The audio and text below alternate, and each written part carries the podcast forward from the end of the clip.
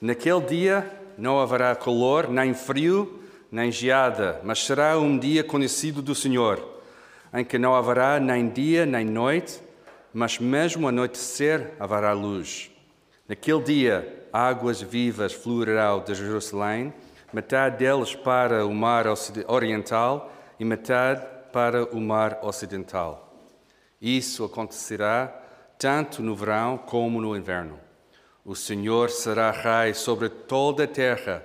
Naquele dia haverá um só Senhor e o seu nome será único.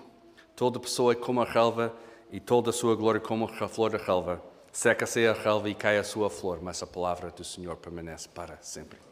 Não há nada como o profeta Zacarias, num domingo de manhã, para nos abalar e acalmar a nossa alma no mesmo tempo.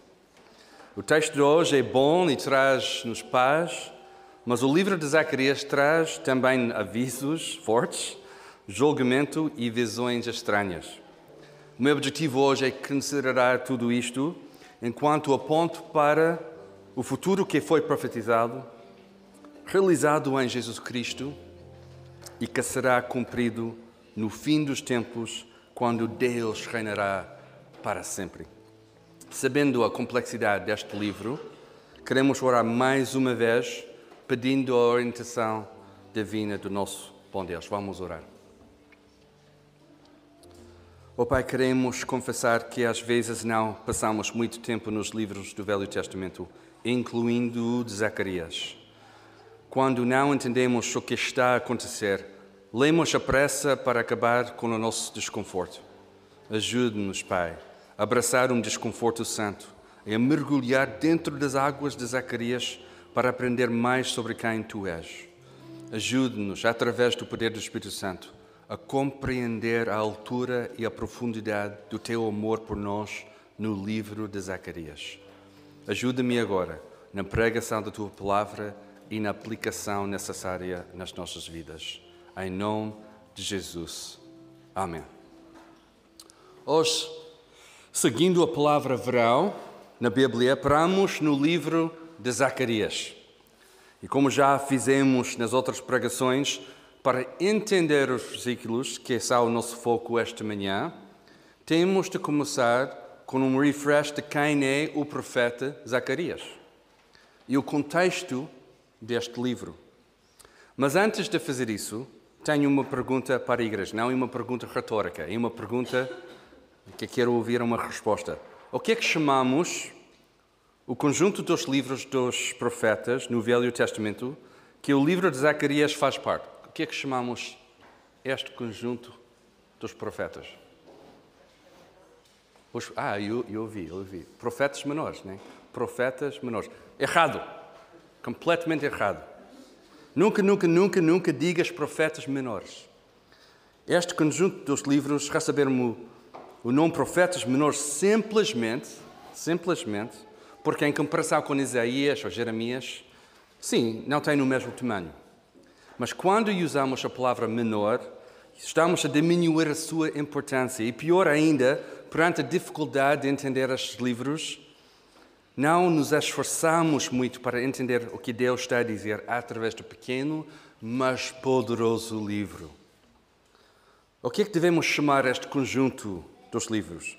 Pode ser o livro de 12, como os judeus dizem, ou se quiseres, não há lei contra isso, se quiseres usar uh, a expressão profetas menores, tens de imediatamente dizer, mas são muito importantes também, ok? Combinado?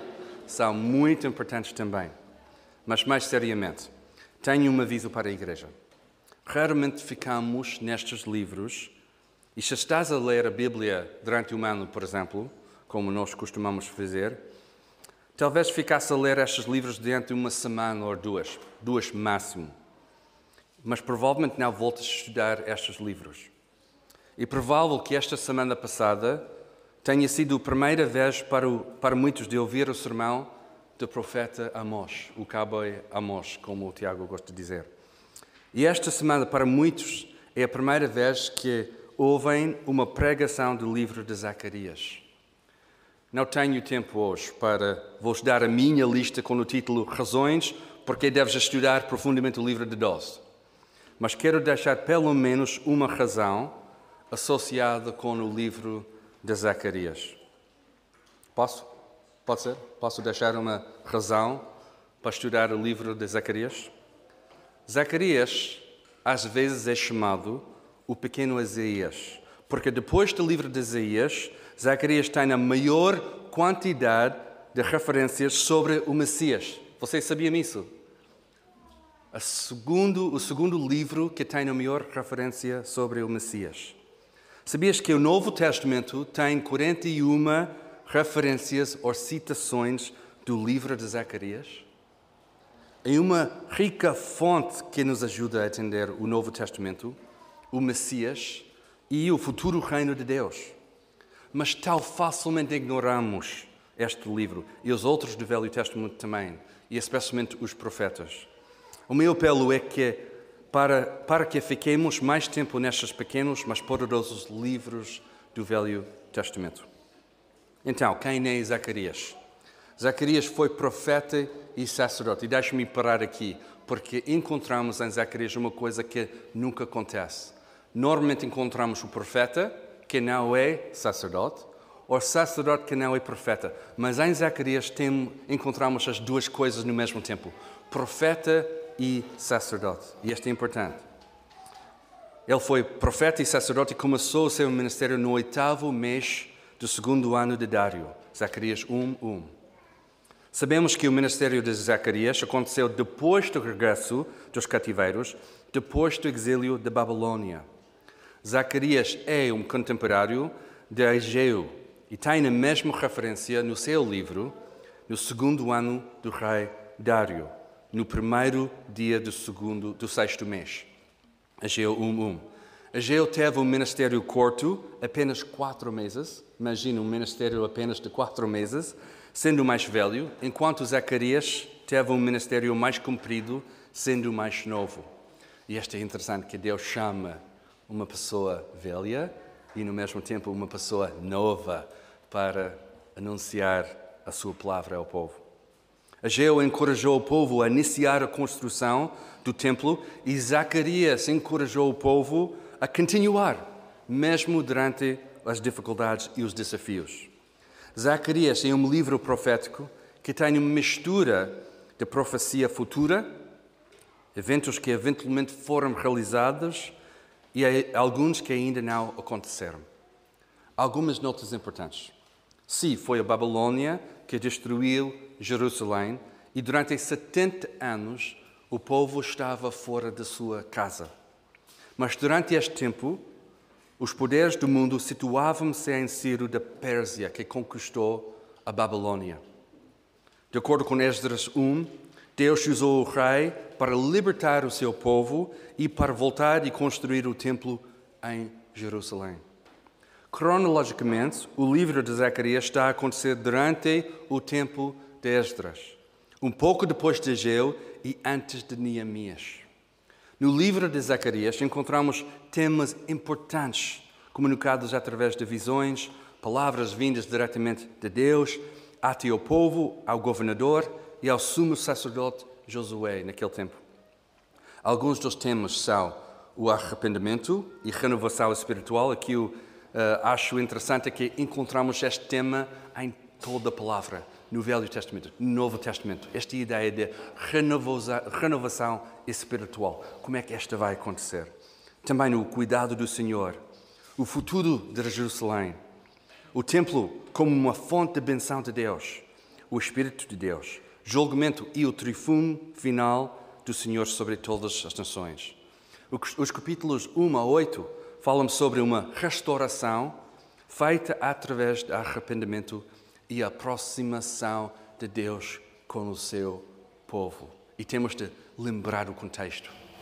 O cativeiro do povo de Israel, esta dificuldade, o julgamento, o castigo, mas também a promessa que encontramos aqui que Deus vai viver com o seu povo. Por exemplo, Zacarias 8:3, que diz, e esta é a promessa de Zacarias aqui: Assim diz o Senhor: Voltarei para Sião e habitarei no meio de Jerusalém, que então se chamará a cidade da verdade, e a monte do Senhor dos Exércitos, a Monte Santo. Mas o que é interessante é o contexto verdadeiro durante o ministério de Zacarias, o contexto do povo. O povo já voltou, claro, mas ainda está dominado agora pela Pérsia. Antigamente era Babilônia, agora é Pérsia. O povo está a reconstruir o templo, mas o trabalho é difícil e lento. É muito lento. Jerusalém ainda não é forte, nem seguro, e há ameaças constantes cada dia, por dentro e fora. Lembrem no contexto de Esdras e Neemias, a construção do templo e também os muros, para entender o que estava a acontecer. Esta dificuldade do povo, esta incapacidade do povo, esta dominação do povo pelos outros. E, mas dentro desta situação, o profeta tem uma mensagem de restauração. E capítulos 1 a 8 tem neste foco. E depois, 9 a 14, uma mensagem sobre o futuro, sobre o Messias que irá finalmente salvar o seu povo. A pergunta do povo dentro desta situação é: como e quem? Porque às vezes, em 2022, pensamos sobre estas coisas que estão a acontecer neste tempo de Zacarias e pensamos: ok, qual é, qual é a dificuldade? Qual é o problema? Mas temos de lembrar que o povo, dentro desta situação, estava a perguntar: Ok, tudo bem, Zacarias, como é que esta vai acontecer?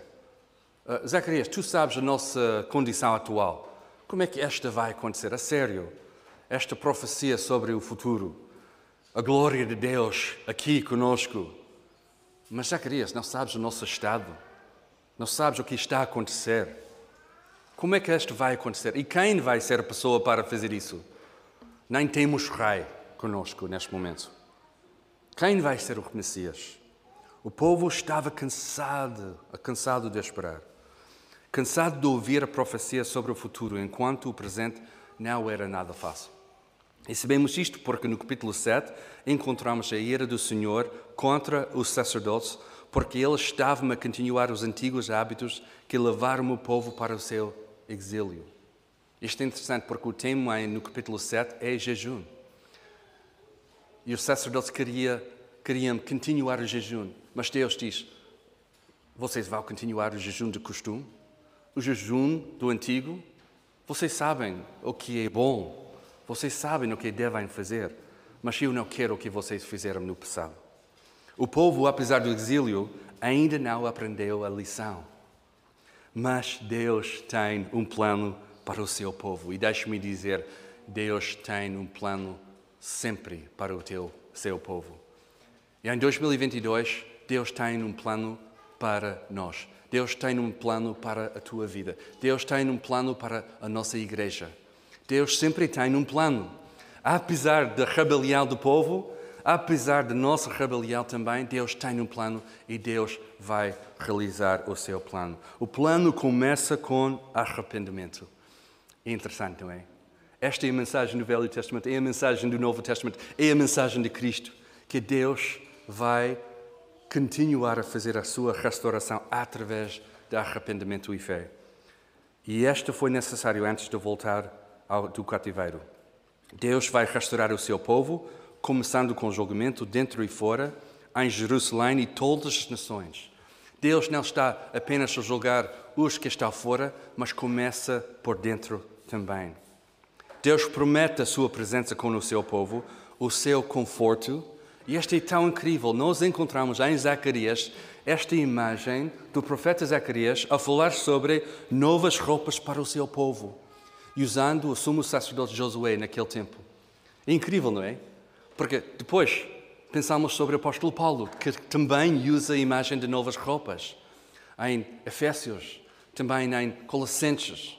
E às vezes pensamos que o apóstolo Paulo está fechado dentro do seu escritório a escrever estas coisas e pensar: como é que eu descrevo hum, uma nova vida em Cristo? Um, ah, novas roupas.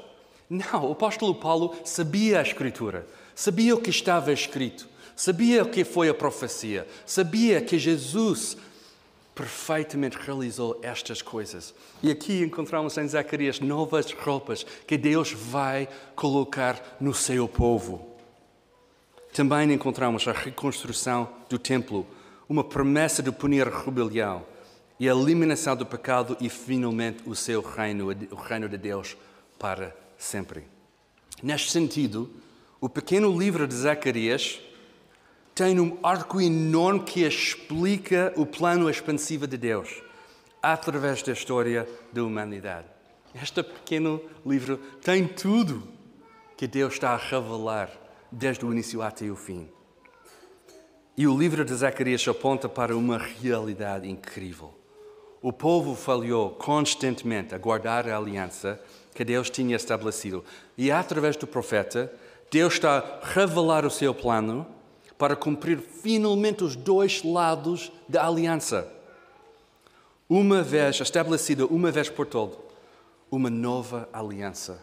Desta vez garantida pelo Senhor e a Sua palavra. Em cada aliança, antes da nova aliança, encontramos o povo. E Deus faz uma aliança com o povo. E Deus diz: Esta é a minha aliança. E eu vou cumprir a minha parte, vocês têm que cumprir a, a vossa parte. E cada vez o povo falha. Mas Zacarias aqui está a apontar para Deus que vai cumprir os dois lados da aliança. O que nós não podíamos fazer, Deus agora vai fazer. E Zacarias tem esta profecia. Rapidamente, antes de voltar aos versículos sobre o verão, quero vos encorajar a ler o livro de Zacarias, já esta semana. Vão encontrar referências incríveis, incríveis sobre Jesus. E não posso resistir partilhar uma. Posso partilhar uma esta manhã? Nesse sentido, o que encontramos em Zacarias são easter eggs da palavra de Deus. Vocês sabem o que, o que é são easter eggs? Os videojogos, eles, eh, as pessoas que fizeram, colocaram easter eggs, aquelas coisas interessantes e surpresas que, que a pessoa encontra dentro do jogo, né? E nesse sentido, Deus colocou easter eggs dentro de Zacarias, ok? Para para nos entender melhor o que está a acontecer. E deixe-me partilhar um easter egg, está bem? Zacarias 9:9 diz, e deixe, temos de lembrar o contexto do povo. O povo abatido, o povo que está cansado. E Deus diz: Alegra-te muito, alegra-te muito, ó filha de Sião, exalta, ó filha de Jerusalém, o teu rei vem a ti o teu rei vem a ti. Ele é justo e traz a salvação. Ele é humilde e vem montando num jumento, num jumentinho, filho de jumenta. E sabemos bem, conhecemos bem a história de Jesus a entrar em Jerusalém. Né? E aqui encontramos esta profecia. Este versículo poderia ser o seu próprio sermão, olhando para a profecia de Zacarias, que é perfeitamente realizado em Jesus. Sabendo agora o contexto do livro, quero voltar aos nossos versículos sobre o verão. Do capítulo 14, Zacarias está a falar sobre o dia do Senhor. Na Bíblia, o dia do Senhor é um dia de julgamento, mas também é um dia, um dia de vitória. Julgamento e vitória. Aqui no capítulo temos as duas coisas: julgamento contra as nações e descanso final para o povo de Deus. A, liga, a linguagem no início do capítulo é bem forte e representa um dia de julgamento para Jerusalém e os seus inimigos. Mas dentro do sofrimento há esperança, porque o Senhor sairá e lutará contra essas nações, como no dia da batalha. Finalmente, Deus vai lutar e conquistar os seus inimigos, uma vez por todas. O que temos aqui é certamente um evento futuro onde Deus vai estabelecer para sempre a sua presença e a sua paz. E usando linguagem figurativa, o profeta diz que Deus vai voltar e colocar os seus pés sobre a Monte das Oliveiras. Este dia vai ser tão notável que as características geográficas vão ser alteradas, desde a terra até as estações do ano. Como diz versículos 6 e 7, não haverá calor, nem frio, nem geada, mas será um dia conhecido do Senhor, em que não haverá nem dia nem noite, mas mesmo ao anoitecer haverá luz. A presença de Deus, estabelecida em Jerusalém, significa uma mudança tão diferente e agitada, diz o profeta, que nada vai ser igual. O versículo sobre o verão é uma bomba aos ouvintes originais em Jerusalém. Uma bomba. Naquele dia, diz o profeta, águas vivas fluirão de Jerusalém, metade delas para o mar oriental e metade para o mar ocidental. Isso acontecerá tanto no verão como no inverno. Por que é que este versículo em particular impactou tanto os ouvintes originais? O contexto diz tudo. Encontramos, mais uma vez, um povo debatido, um povo cansado, um povo sem esperança, sem ver a realidade que o profeta está a falar. Se eles regressaram do seu cativeiro, mas a nação de Israel é insignificante e não tem poder. O futuro não é brilhante e parece que Deus se esqueceu do seu povo. Por isso, a voz do profeta, usando as palavras de Deus, é uma explosão de luz no meio da noite escura. A promessa de Deus é que o Senhor será Rei sobre toda a terra. Naquele dia haverá um só Senhor e o seu nome será único. A esperança do povo não está colocada neles, mas está colocada em Deus. E quero dizer isso mais uma vez, Igreja de Lapa, em 2022, a nossa esperança não está colocada em nós. A tua esperança para a tua vida não está colocada em ti. A única esperança que nós temos é colocada apenas em Deus, em Jesus Cristo. No capítulo 12, a promessa de Deus é que Ele vai derramar o Espírito de graça e de súplicas sobre a casa de David e sobre os habitantes de Jerusalém. Mais uma vez, no Velho Testamento, encontramos o plano de Deus, que Ele vai derramar o, a sua, o seu espírito de graça sobre o seu povo. No início do capítulo 13, Deus diz: Naquele dia haverá uma fonte aberta para a casa de David e para os habitantes de Jerusalém, para remover o pecado e a impureza. Finalmente, Deus vai fazer isso. O que o povo de Israel não conseguiu fazer, agora Deus vai cumprir perfeitamente. Ele vai providenciar um rei que vai cuidar do seu povo. Ele vai providenciar um profeta que é a verdade. Ele vai providenciar um supremo sacerdote, um sumo sacerdote, que pode finalmente limpar o pecado do povo. E sabemos quem é o rei. O profeta e o sumo sacerdote é Jesus. Jesus, a perfeita realização de toda a Escritura, o tal Messias, o Salvador do mundo. Quero focar no versículo 8, que fala sobre o verão e fazer aqui uma ligação brutal a Jesus. Uma ligação aqui em Zacarias brutal a Jesus. O próprio Deus está a prometer que naquele dia as águas vivas fluirão de Jerusalém e quero chamar a vossa atenção para Jesus e duas passagens-chave no livro de João, no Novo Testamento. Há muito mais, mas quero focar apenas em dois exemplos. A primeira passagem é João 4 e a conversa entre Jesus e a mulher samaritana. Lembramos a história, não é? Este encontro entre Jesus e a mulher. E Jesus diz no versículo 13: quem beber desta água voltará a ter sede. Lembramos que a mulher estava a buscar água, não é? Do poço. Mas Jesus diz: Mas quem beber da água que eu lhe der, nunca mais terá sede. Pelo contrário, a água que eu lhe der se tornará nele uma fonte de água a jorrar para a vida eterna. Outra passagem é João 7, começando no versículo 37. Diz Jesus: Se alguém tem sede, venha a mim e beba. Como diz a Escritura, rios de água viva correrão do interior de quem crê em mim. quero sugerir para nós esta manhã que esta profecia no livro de Zacarias tem dois aspectos importantes. Se a profecia de Zacarias foi perfeitamente cumprida em Jesus Cristo e, ao mesmo tempo, será cumprida no final dos tempos, quando o Senhor será Rei sobre toda a terra. É um paradoxo, duas coisas verdadeiras no mesmo tempo.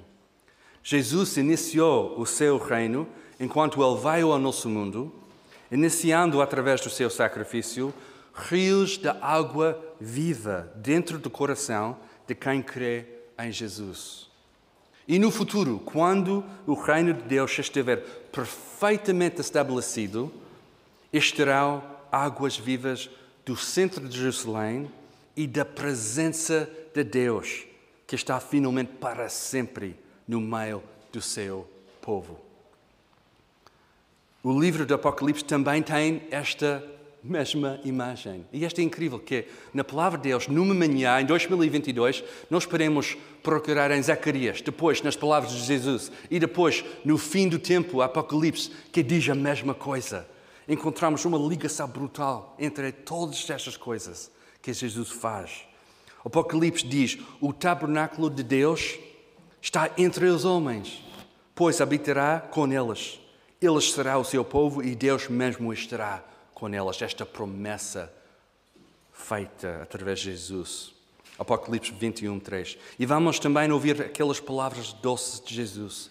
Está cumprido. Está cumprido. Eu sou o Alfa e o Ômega, o princípio e o fim. A quem tiver sede, darei de beber da graça da fonte da água da vida. A mesma coisa que encontramos em Zacarias, encontramos em Apocalipse. E não posso resistir esta ligação também que Jesus faz com as suas palavras. Na cruz, em João 19:30, Jesus diz: Está consumado.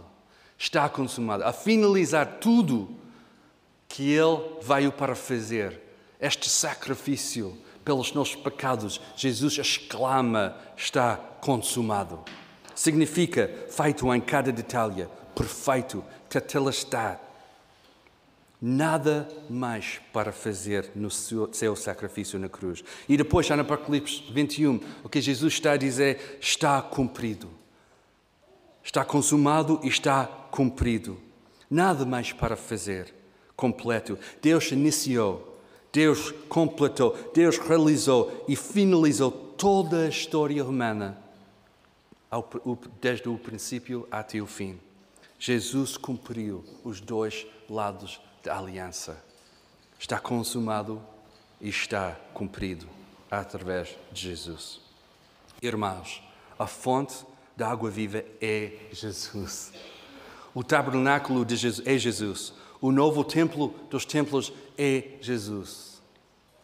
No fim não haverá noite, porque o Senhor Deus é a iluminação, o rio da água da vida que sai do trono de Deus e o Cordeiro, e não haverá maldição. Esta significa não há pecado na presença de Deus quando finalmente estamos com Ele. Porque o poder de Deus é para tirar a presença, até a presença do pecado da nossa vida.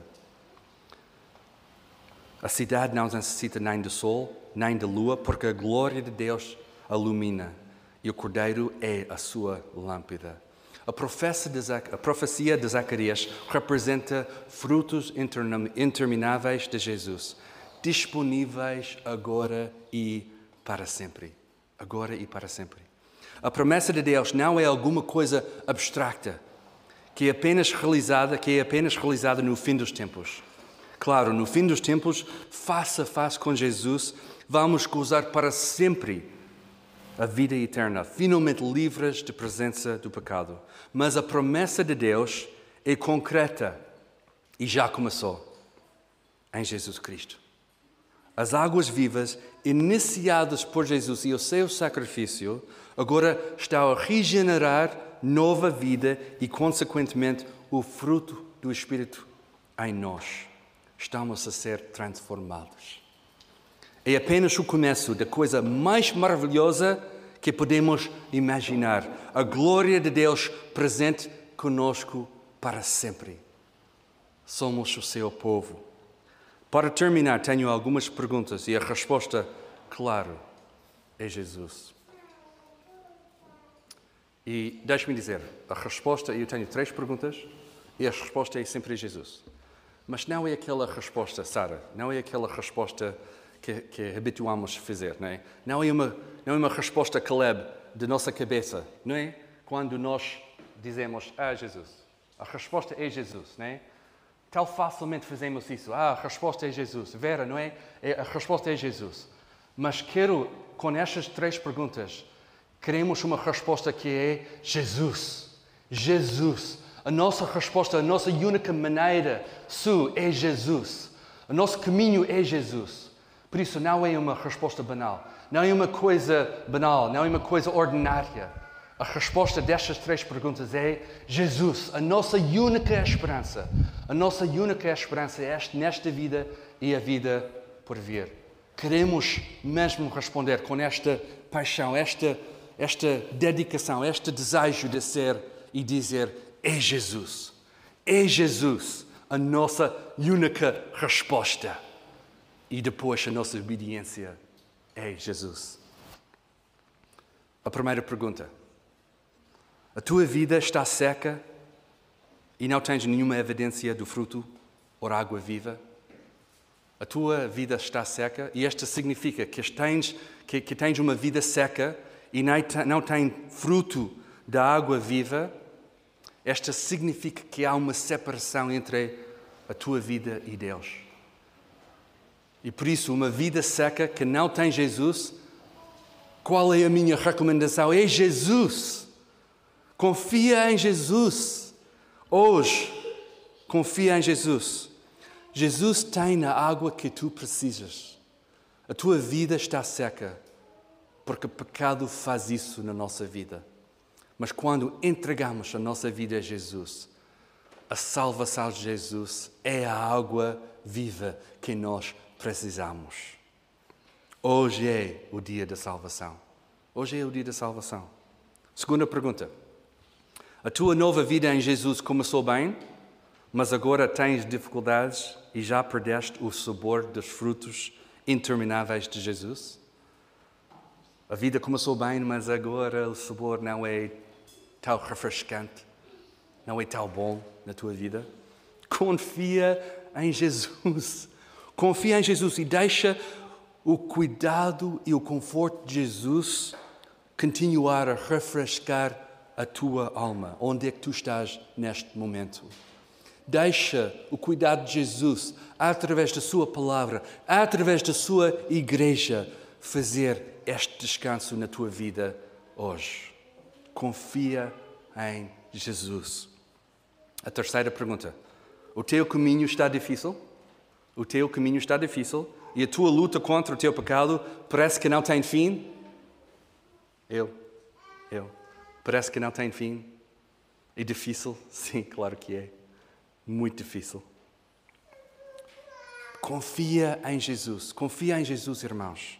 E coloca os teus olhos em Jesus e na promessa de Deus que Deus está a realizar a esperança este, durante este caminho, que vai culminar no seu reino sobre toda a terra e toda a sua glória manifestada. Já começou, já começou em Jesus e será em breve completamente realizado para sempre. Esta vida passa num instante, queridos irmãos. Num instante. Queremos mesmo confiar em Jesus, que vai realizar o que é que vai acontecer na nossa vida. O livro de Zacarias termina numa forma curiosa, numa forma muito curiosa. eu quero um dia, no futuro, uh, no céu, ter uma conversa com Zacarias e perguntar porque é que ele acabou o livro assim. E uma forma curiosa de acabar o livro, uh, não com uma, uh, não como nós queríamos acabar o livro. E por isso eu tive um bocadinho de dificuldade quando li esta passagem pela primeira vez e perguntar isso. Porquê é que o o profeta acabou o livro assim.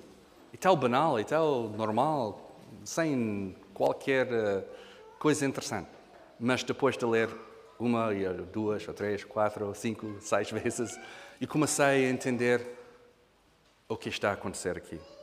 Diz no capítulo 14, versículos 20 a 21. Naquele dia se gravará sobre as campainhas dos cavalos, consagrado ao Senhor. Consagrado ao Senhor. E as panelas do templo do Senhor serão, serão como as bacias diante do altar. E todas as panelas em Jerusalém e Judá serão consagradas ao Senhor dos exércitos. Todos os que viverem sacrificar as pegarão e cozinharão nelas.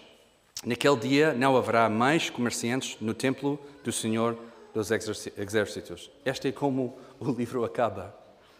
Duas coisas são interessantes para mim, pelo menos para mim, nesta passagem. Parece, parece, para mim, que não temos de lavar a louça no céu, no futuro reino de Deus. Não parece, não é? Porque não há nenhuma razão de lavar uma coisa que está consagrada ao Senhor, porque não há nenhuma possibilidade de ficar suja. Por isso, não temos de lavar a louça. É? é uma coisa que não gosto particularmente de fazer e, graças a Deus, não, não temos de fazer isso lá no céu. É a minha leitura. Mas outra coisa que é interessante, as coisas mais comuns ou banais são consagradas ao Senhor. As coisas mais comuns ou banais são consagradas ao Senhor. Como as panelas, as campainhas dos cavalos. Oh, amigos, oh, amigo, tu não és uma panela nem um cavalo. Tu tens muito mais valor do que estas coisas.